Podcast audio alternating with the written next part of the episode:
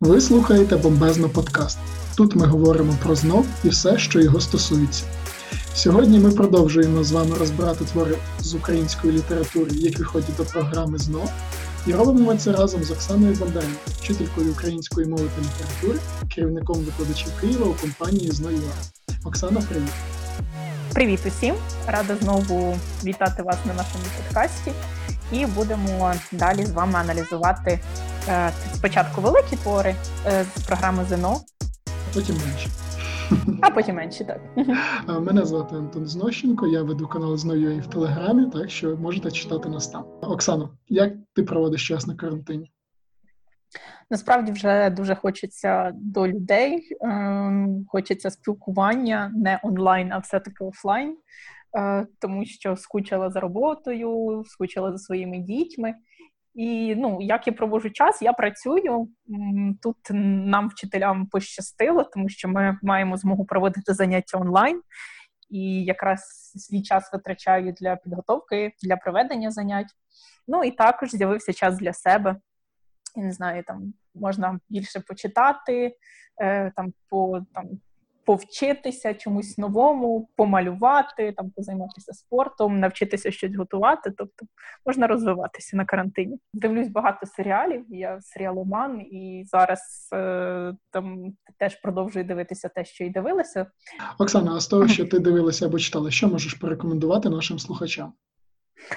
Зараз читаю дуже класну книжку, яка називається Таємна історія Донни Тарт з дуже цікавим сюжетом, з детективним таким, тому раджу почитати.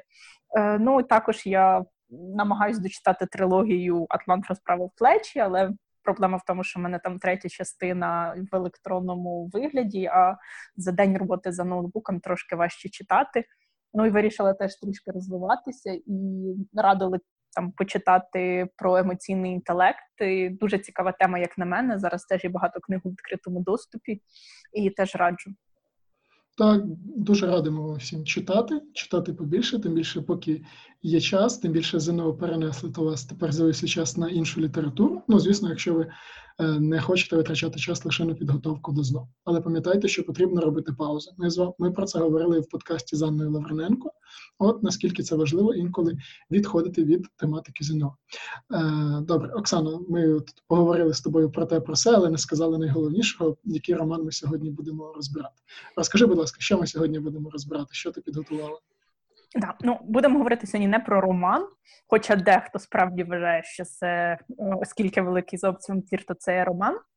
Сьогодні ми з вами поговоримо про повість тіні забутих предків Михайла Коцюбинського. Дуже люблю взагалі Коцюбинського і раджу почитати його, відволіктися трішки від е, заношеної програми почитати його новели, які такі е, дуже психологічні, в яких там багато роздумів, дуже класні описи.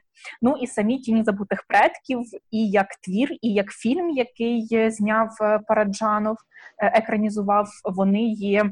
Е, дуже там визначними в світовій літературі і в світовому кінематографі. Тому будемо сьогодні говорити про цей твір. Окей, тоді, значить, тіні забутих предків. Давай я відразу тут нашим слухачам повідомлю, що як ми будемо розбирати, щоб люди розуміли, що на них чекає. Е, Перше, ми будемо розбирати теоретичну частину, тобто ми трохи поговоримо про автора, хто він, де він, звідки він і навіщо він почав писати. Ми поговоримо про теоретичну частину самого твору, тобто жанр тип, і поговоримо про практичну, саме сюжет, і як це відображається на завданнях ЗНО. Тобто ми розберемо ті типові завдання, які вже траплялися на ЗНО, і які теоретично можуть трапитися вам як е, учасникам ЗНО тести. Тому вперед. Отже, теоретична частина. Автор Михайло Коцюбинський. Оксано, що ти в принципі знаєш про Михайла Коцюбинського і що варто знати одинадцятикласникам про Михайла Коцюбинського, коли вони йдуть на ЗНО? Ну пропоную почати справді з того, що треба знати одинадцятикласникам. Коцюбинський один з моїх улюблених письменників, тому я можу там про нього багато говорити. Стосовно ЗНО, треба знати, що, по перше, Коцюбинський це яскравий представник імпресіонізму програмі ЗНО, тому його там е, в усіх цитатах ми пізнаємо саме за ось цим словом імпресіонізм. Імпресіонізм це один із напрямів е, або течій модернізму в українській світовій літературі. І як запам'ятати, от е, Коцюбинський в ЗНО в програмі характеризований двома творами: це інтермецо і тіні забутих предків. Так, от у нас інтермецо це імпресіонізм, тобто перша буква однакова, оскільки в нас ще є експресіонізм, але то е, камінний хрест. Тобто, перше запам'ятовуємо, що е, що Коцюбинський це імпресіонізм, і друге, що Коцюбинського називають сонцепоклонник через його захоплення сонцем, через його любов до сонця. І знову ж таки в інтермецо у нас є один із е, героїв цього твору теж сонце. Тому він сонцепоклонник. Але з сонцем в програмі пов'язані кілька авторів. Тут теж Коцюбинський це чітко сонцепоклонник. У нас є сонячний поет, це буде Іван Драч, тому що він написав баладу про соняшник. І також у нас буде е, письменник, якого називають сонячний кларнетист. Це е, тичина, тому що в нього є збірка сонячні кларнети. До речі, тут я хочу додати, що коли часто в школі, наприклад, і в університеті, ми інколи розглядаємо певні постаті, вони здається, знаєш, жили начебто в одну епоху, а між собою не пов'язані. Так от ми можемо пов'язати сонцепоклонника і сонячного кларнетиста, оскільки саме Павло Тичина ходив на заняття до Михайла Коцюбинського, наскільки я знаю. От, а потім, е, коли Павло Тичина почав активно дописати, то завдяки протекції Коцюбинського Михайло Грушевський видав твори Павла Тичини у своєму альманасі. От такі от були стосунки між українською інтелігенцією і про які, на жаль, нам не розповідають на уроках в школі. Так, абсолютно точно. От коли в навчаєшся на там на українській філології або просто там на філології починаєш вивчати українську літературу в школі, там трошки по іншому побудована програма.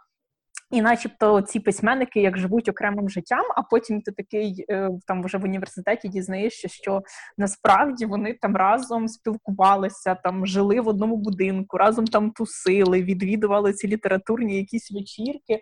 Ну і і дружили навіть там, допомагали один одному. І ти розумієш, наскільки це от власне було таке співтовариство письменників. До речі, я тут ще відразу додам з цікавих історій. Можливо, вам це знадобиться у власному висловленні. От коли ви будете розповідати, наприклад, у вас буде тема про кохання, то про те, як Михайло Коцюбинський почав писати і чому він став письменником. Ця історія почалася ще коли Михайло Коцюбинському було лише 12. Він закохався в старшу за нього дівчину, якій було 16, і він вирішив бути дуже розумним для того, щоб їй подобатись. Ну і власне стати таким чоловіком її мрії, ну хлопцем.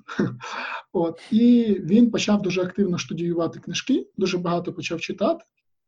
От і йому настільки сподобалось те, як це було написано, от і як це було класно і цікаво читати, що він вирішив, що теж хоче стати великою людиною, стати великим письменником.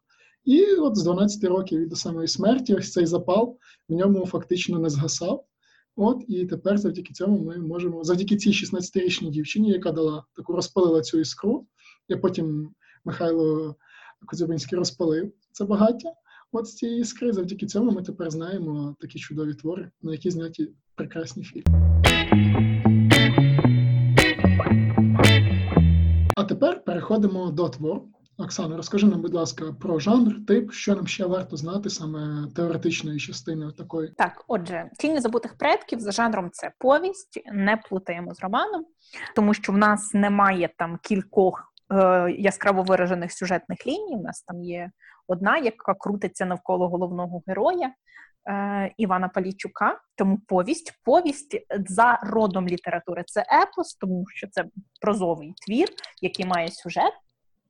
Якщо говорити про коротко про історію написання цього твору, то Коцюбинський е, після того, як лікувався в Італії, повертається в Україну і на запрошення одного з своїх друзів е, проживає деякий час у нього в селі Криворівня. Е, на Гуцульщині, і саме в цьому селі він починає знайомитися із життям гуцулів, з їхніми традиціями, які ще сягають там своїм початком в язичництво, і збирає фольклор, тому що там яскрава діалектна і дуже цікава мова. І наскільки ось е, життя гуцулів захопило Коцюбинського, що він вирішує написати твір на основі зібраних матеріалів, і тому якраз е, передумовою написання тіней забутих предків було проживання Коцюбинського в селі Криворі. До речі, фільм Тіні забутих предків якраз і знімали теж в цьому селі Криворівня, і там можна поїхати зараз, помилуватися тією красою, подивитися на ті всі садиби, які ще залишилися і відтворюють ту ще таку прадавню дійсність. От до твоїх слів, Оксано, можу додати, що я був в Криворівні, причому не один раз, а вже двічі. Один раз навіть святкував там новий рік, оскільки там дійсно дуже красива природа, і я цілком розумію, чому Михайло Коцюбинський так в неї закохався. До речі, тут додам, що він закохався настільки, що він там був не один раз. Тобто, він, коли потрапив туди вперше, йому це все настільки сподобалося, що він захотів написати роман про цих людей, які там проживають, яких він вважав язичниками навіть в ХХ столітті. От і для того, щоб цілком е, підставово написати твір, він повернувся в Криворівню, от для того, щоб зібрати ще більше матеріалу, більше фольклору. От і лише після цього він написав е, увесь твір. Зараз, якщо ви поїдете в Криворівню, ви можете потрапити у хату Кражду, от де знімався фільм, тобто там вся обстановка збережена. Можете подивитися, взяти екскурсію. Там дуже прекрасна пані екскурсовод, яка дійсно вам розповість цікаво, що і як там відбувалося. От ну і власне в сама Криворівня це дійсно мальовниче село. Коли підніметеся на гору, то ви будете, я думаю, витрачати е, витратити декілька годин для того, щоб. По-перше, помилуватися, по-друге, пофотографувати для себе, от і потім насолоджуватися цими кадрами.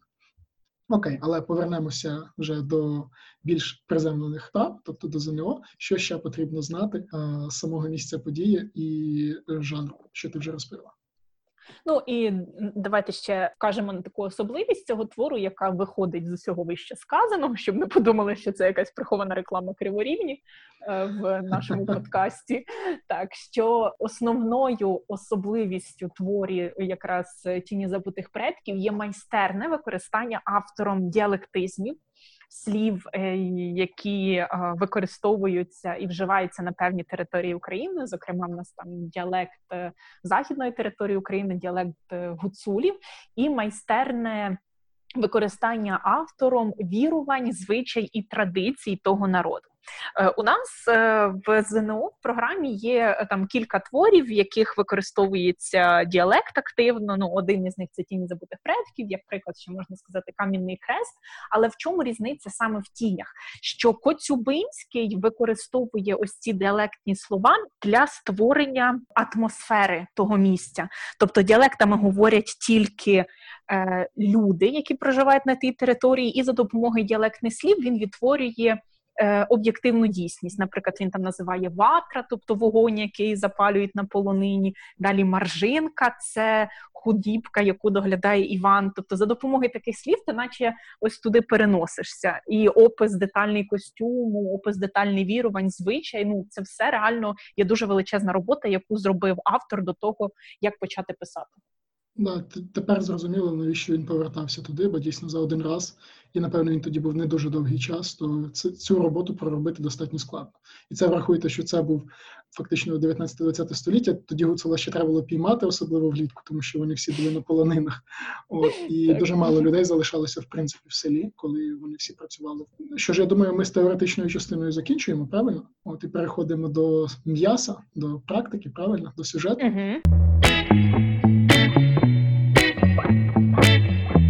Отже, починаємо практичну частину. Зараз ми послухаємо те, що відбувалося в творі самому. Якщо ви не читали, то можливо ви прочитайте, а тоді слухайте, або ж все-таки послухайте, бо тут спойлерів супервеликих не буде. Якщо ви вже, наприклад, бачили, допустимо, фільм. Отже, Оксана, що там відбувалося в творі? Тема цього твору, тобто про що твір, теж важливо знати в контексті ЗНО.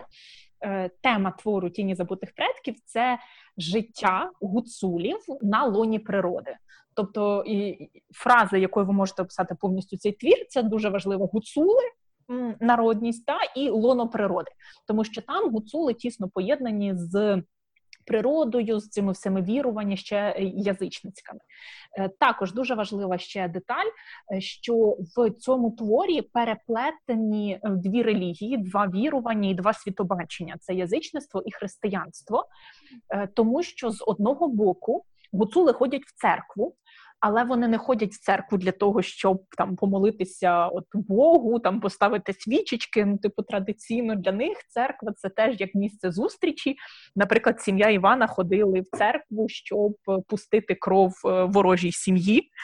Е, просто побитися. Вони ходили в церкву з такими маленькими сокирками, ну тобто зрозуміло, що не для того, щоб помолитися Богу.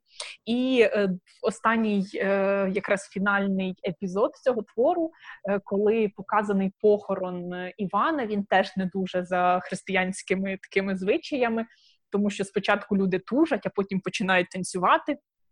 Е, це теж якісь е, ще язичницькі такі знаки.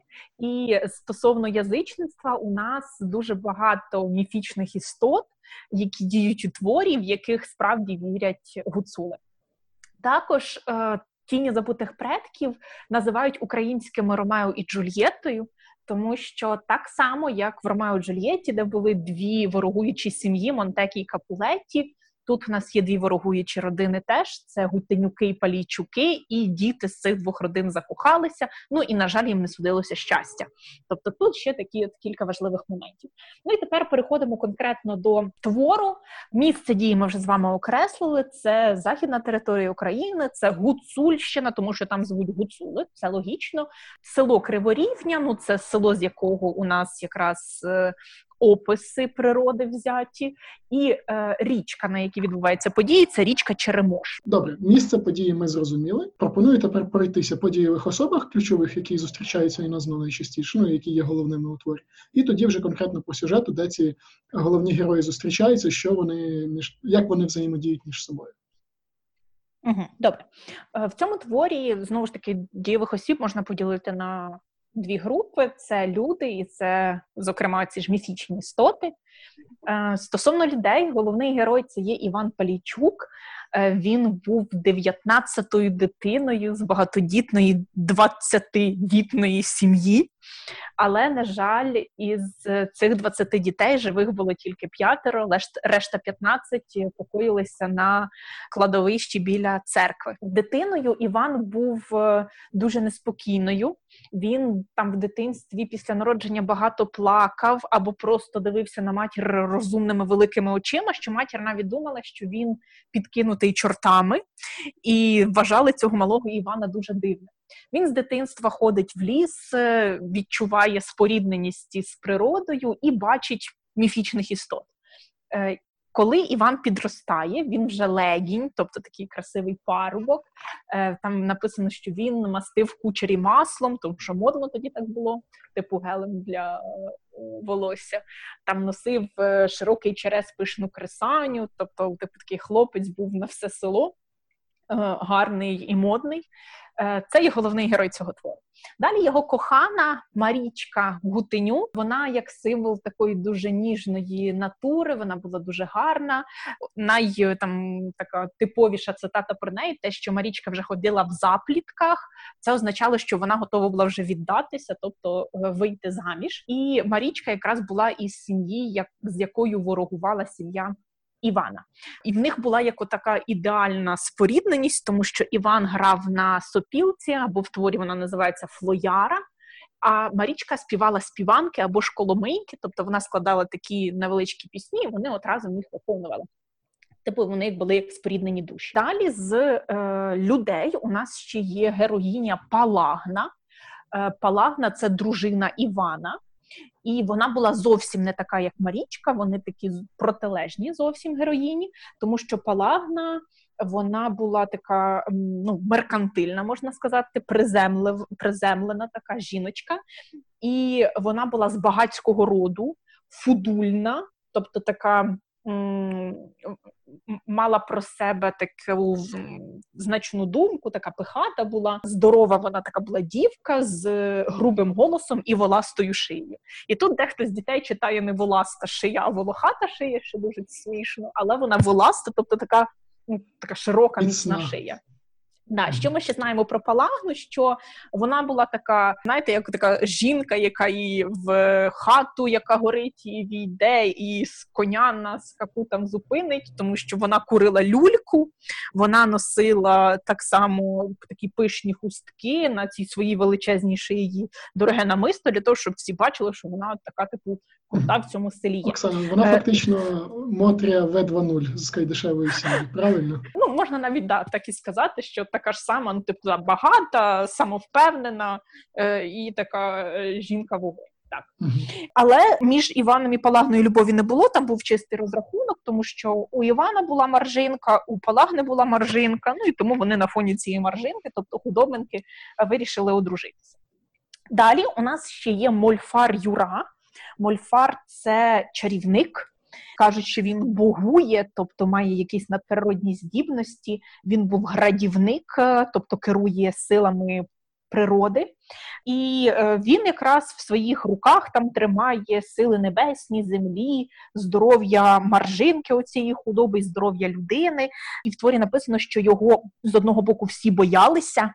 А з другого боку всі потребували, тому що гуцули не вірили е, в оцього бога е, християнського, не знаю, чи можна так сказати, і вони ходили просити чогось якраз у у Мольфарі, у Юри. Це всі герої люди. У нас тільки є Іван, нагадаю, його кохана Марічка, дружина Івана Палагна і коханець Палагни Мольфар Юра. Далі переходимо до міфічних істот. У гуцулів є своє світобачення, і головним богом, на думку гуцулів, є Арідник. Арідник це головний чорт. Е, за переказами, він створив світ а Бог у нього світ украв. І тому якраз гуцули поклоняються цьому аріднику. Про арідника Іван знає з дитинства, але е, дуже детальні йому відомості про. І перекази про арідника е, розповідає Спузар Микола і Ватах. Це ну, такі дуже додаткові герої е, другорядні, е, з якими Іван працює на полонині. Далі про це поговоримо. Тобто, арідник це головний чорт, але він створив світ, а Бог у нього цей світ вкрав. Наступний герой, той герой, з яким знайомиться Іван, це щезник. Е, щезник це злий дух, але щезник керує худібкою, цією маржинкою за допомогою чарівної пісні на флоярі. І одного разу в дитинстві Іван підслухав пісню щезника, оцю чарівну пісню, і відтворив її на флояру. Опис щезника е, сказано, що він там, е, коли його побачив Іван, він сидів на камені, у нього була гостра борідка, в нього були ріжки, е, і він просто грав оцю у флояру. Якщо ви дивилися або читали Хроніки Нарнії, так, хроніки Нарнії, дякую. То там є герой, якого звати містер Тумнус, це напівлюдина, там напів. Е, Козел да, напівкозел, і якраз описом оцій містер Тумнус це і є щезник. Просто додати ще йому сопілочку, флояру, і буде один в один. Так, наступний герой це Чугайстер. Це добрий лісовий дух, і в нього ну такий він, знаєте, як такий добрий ведмедик, як хочеться обняти, але не так все просто, тому що в нього такі гострі пазурі. Е, він був без одежі, в творі написано, і в нього там повністю тіло було у волоссі, в нього були круглі добрі очі, і е, функція чугайстра це боронити людей від нявок. Він був для них е, смертю, коли він бачив нявок, відразу в нього з'являлися такі пазурі довгі, він цих нявок розбирав. Як можна е, як можна уявити собі Чугайстра, якщо ви е, бачили зоряні війни, там є герой, якого звати Чубака, в них навіть схожі назви, тобто такий волохатий ведмідь великий, майже не говорить, цей так само нічого не говорить. Е, або є мультик е, Лоракс називається, і там якраз теж цей головний герой, такий пухнастий ведмедик, добрий лісовий дух. Оце і є Чугайстер. Е, ну а ще у Чугайстра, там не знаю, можна сказати, хобі танцювати біля вогню під музичку, але це буде пізніше. І такий центральний герой це нявка, це міфічна істота, але вона негативна істота. Е, опис нявки, що спереду це як звичайна дівчина, але ззаду. У нявки е, дирка в спині, через яку видно всі внутрішні органи, і оці нявки з'являються у вигляді знайомих людей і затягують жертви у різні пастки. Так сталося у нас у цьому творі. Е, І Іван, коли бачив нявку, він бачив її обличчя, думав, що це Марічка, е, але він розумом розумів, що це не може бути Марічка, тому що вона померла, але боявся подивитися на спину, щоб не пересвідчитися в тому, що це нявка.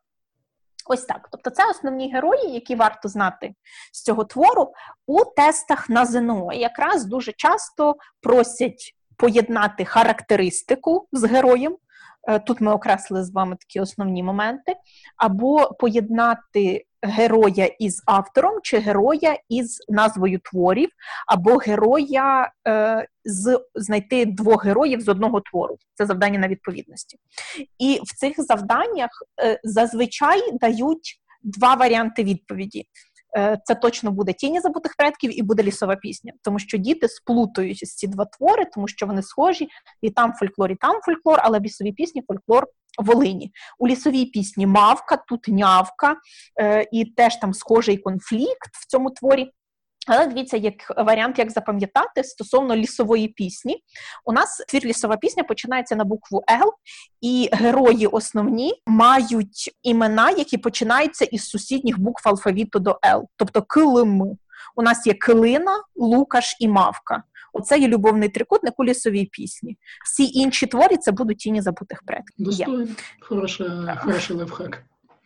Так, і е, далі переходимо вже конкретно до сюжету. Ура! Ура! Да, нарешті.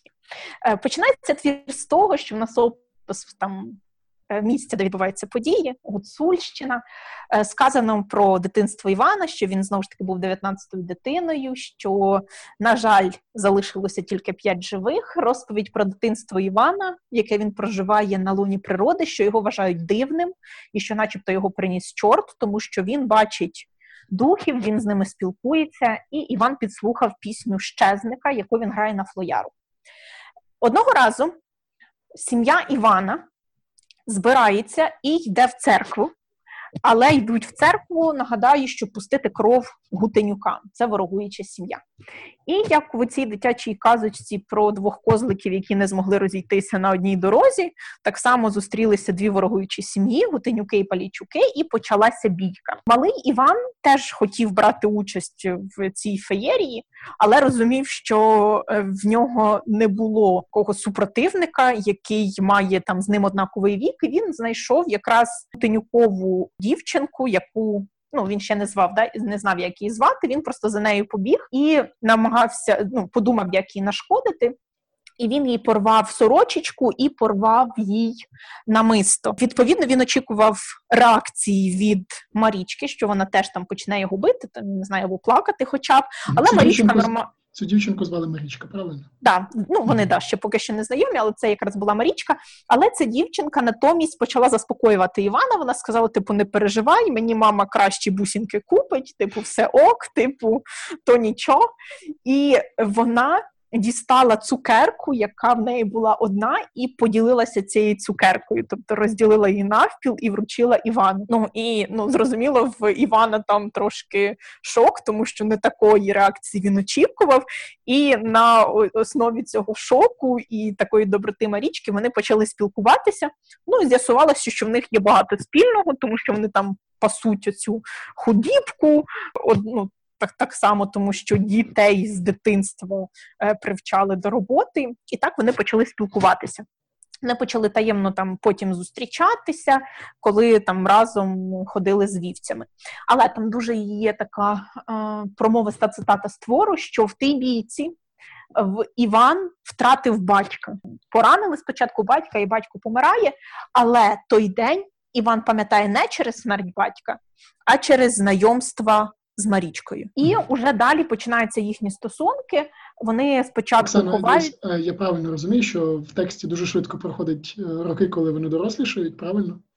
І починають зустрічатися. Типу. Ну так, вони там починають зустрічатися майже відразу, і там написано, що е, Марічка там стала Івановою, по-моєму, чи в чотир... ну, дуже рано. Зараз mm-hmm. точно не скажу. Зараз можу за е, подивитися. Ну тобто для них це було нормально, тому що вони жили на на лоні цієї природи. Там вони бачили тваринок, які мають стосунки, і скажу, не бачили більше, в цьому нічого поганого. От історія з Криворівні 2019 року, коли ми там були, то з'ясувалося, що місцевий вчитель, якому під 40, Е, нещодавно одружився з школяркою, якій 16, і всі ну більша частина жителів села, з якими ми про це спілкувалися, сприйняли це цілком нормально. Тому, е, якщо ми говоримо в принципі про початок ХХ століття, кінець 19-го, то тоді ця ситуація в принципі нормальна. От тому е, не не потрібно нам міряти просто з відстані більше як 100 років ось цю ситуацію. Окей. Добре, я думаю, варто продовжити далі. Вони починають таємно зустрічатися, і минуло так дитинство їхнє. Іван був уже легінь, тобто парубок. Він змушений там допомагати прогодувати сім'ю і пішов на роботу ну на заробітки, але в полонину. На полонині Іван займався тим, що він там доглядав е, овець, робив сир, і там дуже побут описаний е, чітко, як там вони готують цей сир, як вони доглядають за вівцями. Там е, люди мали своє призначення, був ватаг, тобто керівник, який розподіляв роботу, е, був спузар Микола, це людина спеціальна, яка е, доглядає за вогнищем, тому що треба було. Підтримувати постійно вогонь, щоб не нападали вовки, щоб можна було е, висушитися від дощу, для того ж знову ж таки, щоб робити цей сир. Е, на полонині Іван проход, проводить довгий час е, знову ж таки він там спілкується із ось цими е, людьми, говорять про міфічних істот, знову ж таки про арідника, розказують різні казки. І так проходить певний час. Іван допрацював сезон, спускається в село і очікує, що ось нарешті він зустрінеться з своєю Марічкою, але, на жаль, йому люди в селі кажуть, що Марічки нема, Марічка померла. Іван в це не вірить. Він вважає, що гутенюки дізналися, що Іван любить Марічку і хочуть їм завадити бути разом. І, ну, врешті-решт, він йому люди розповідають, що Марічка справді втопилася в річці Черемош, тому що була повінь, і Марічка вела вівці, і одна овечка зачепилася. Марічка хотіла дістати овечку, і річка зібрала Марі... забрала Марічку. Тобто її дуже швидко підняли хвилі і понесли. Її навіть не встигли врятувати. Іван вирішує знайти тіло Марічки, і він іде, пропадає з села на деякий час. Він там десь нижче за течою знаходить понівечене тіло, але знай... впізнати в ньому Марічку він не може. І далі просто він пропадає з села на 6 років. Він іде далі на полонину працювати і через 6 років повертається в село. За ці шість років він назбирав там собі достатньо грошей, заводить собі там хороше господарство і стає таким завидним чоловіком, і одружується з Палагною, тому що у нього нагадую овечки, і у Палагни теж овечки. Вони вирішили об'єднати їхнє господарство для того, щоб їх разом доглядати. І е, спочатку Палагна така була добра, хороша господиня. Е, яка допомагала чоловіку, і вони в селі вважалися такими ну, доволі хорошими газдами. Іван проводив свій час тільки біля худоби, думав тільки про цю худібку, про своїх овечок, про маржинку і часто згадував Марічку. Він дуже чекав святого вечора. Це свято, на яке за переказами приходять е, душі померлих, і е, він ждав, що ось до нього прийде ця Марічка. Одного разу ну, Палагна також намагалася якось ворожити. Е, також у Івана з Палагни була сусідка Химка, яку вони теж вважали ворожкою. Е, як це вони перевірили? Одного разу в них починає хворіти маржинка. Е, і Іван побачив, що біля їхньої худоби ходить велика така біла собака, великий білий собака. І в цього пса Іван кидає цю сокирку маленьку, е, потрапляється сокирка в ноги, і собака просто тікає. Наступного дня він бачить цю сусідку химку із перев'язаною ногою.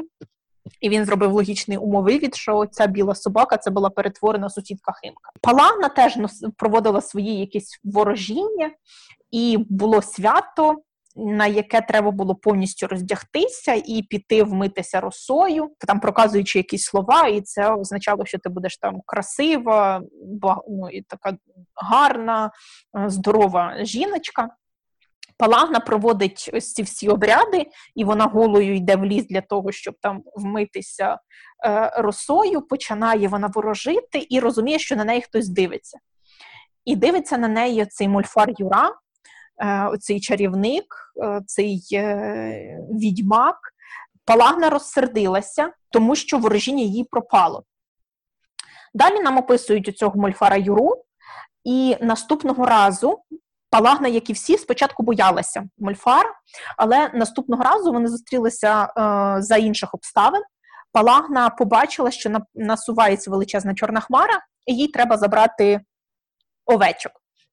Вона розуміє, що вона не встигне добігти, і що впаде зараз великий дощ, можливо, навіть град або блискавиці, і її худоба захворіє. І коли вона намагається дуже швидко цю всю худібку зібрати, вона бачить, як на горі стоїть мольфар Юра і чаклує. Він наказує хмарам розійтися, і хмари розійшлися. Ну, тобто, і це справило там на палагну величезне враження. І з того часу Палагна стала Любаскою Юри, тобто коханкою Юри. Іван про це це знав, але його це не чіпало.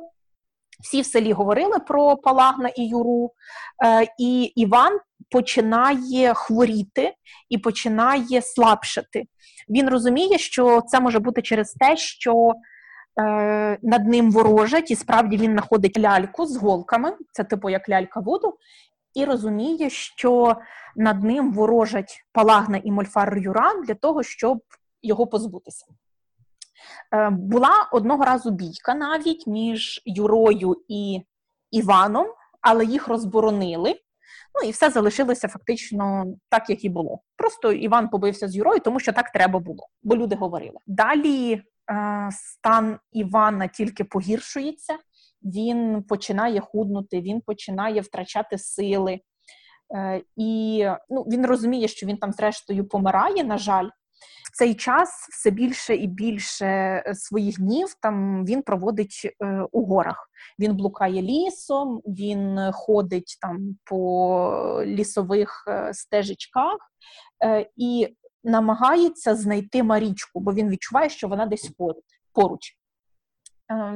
В одного дня він все ж таки знаходить цього Марічку, е, начебто вона його кличе і гукає за собою.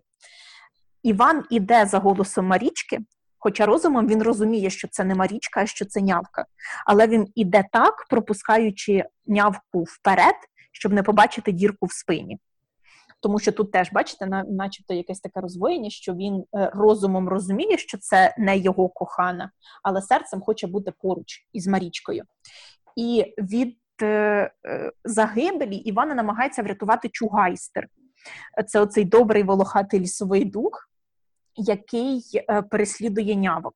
Але для того, щоб захистити оцю нявку Марічку, Іван починає грати пісню щезника і біля багаття змушує Чугайстра танцювати. Але оскільки Чугайстрос такий товстий і волохатий, уявіть собі, як це вночі танцювати біля багаття. Звісно, фізично непідготовлений Чугайстер втомився, і він не зміг далі рушати за е, нявкою. І, врешті-решт, нявка зводить Івана в прірву. Тобто він зривається і падає вниз. Наступного дня його е, знаходять, е, привозять додому, але Іван, на жаль, помирає і влаштовують похорон Івана, на якому Палагна показує себе як хороша плакальниця. Е, на похороні Івана спочатку всі тужать, а потім приходять музики і починаються танці. І люди танцюють настільки е, швидко е, і сильно, що починають на тілі Івана брящати монетки, які люди за традицією кидають, щоб заплатити за перевіз у царство мертвих. І закінчується твір тим, що на вулиці сумно ридають трембіти. Трембіти це музичний інструмент, так, такий е, гуцульський типовий, там такий найбільший музичний інструмент в світі, якщо я не помиляюся. І якраз оцей е, звук трембіти і оголошує нам про смерть Івана. Красиво і сумно. Да.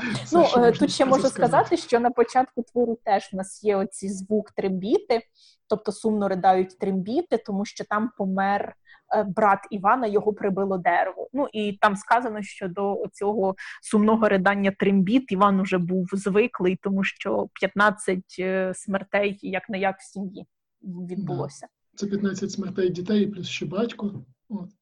Ну так. Окей, сюжет ми теж розібрали, виходить. От і тепер наступна частинка, що з цього найчастіше траплялося на ЗНО, і що може трапитись на твою думку? Е, Ну як я вже говорила, на ЗНО про тіні запитах предків вас запитають, е, можуть запитати жанр. Це по-перше, пам'ятаємо, що це повість, не роман. Угу. Далі рід літератури епос.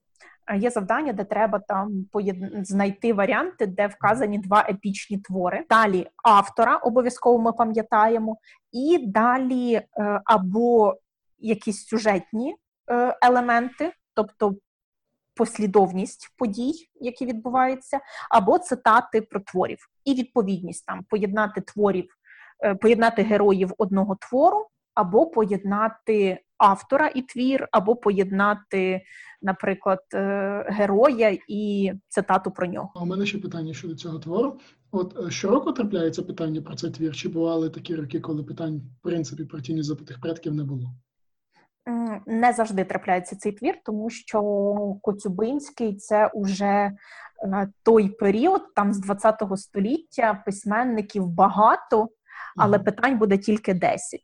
Тобто, у нас, якщо ми дивимося на програму від Коцюб від Котляревського до Франка, у нас 10 питань, і це якраз кожен письменник. Тобто про там про Котляревського буде питання, про Шевченка буде питання, про хіба ревуть воли буде питання, ну і так далі. Тобто там буде кожен письменник представлений. Всі автори після Франка там уже велика вірогідність, що може бути або не може бути. Ну але оскільки в Котляревського два твори, то або інтермецо, або тіні забутих предків можемо очікувати. В Коцюбинського. А, да, вибачте, в Коцюбинського. Окей, чудово. Що ж, Оксана, я тобі дякую за таку розлогу оповідь. Тепер ми значно більше знаємо про тіні забутих предків. Друзі, дякую всім, що слухали нас. От це був другий випуск, де ми розбираємо літературні твори, які входять до програми з української літератури. І я відразу анонсую третій.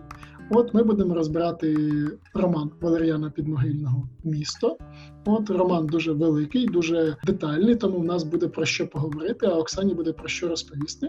Я, от, допустимо, його ще не читав, тому для мене це буде додатковий челендж його прочитати перед тим, як ми будемо його розбирати для того, щоб мати про що поговорити. Оксана, ще раз дякую тобі. Та нема за що. Звертайтеся ще. От, а я вам нагадую, що це був бомбезний подкаст. Мене звати Антон.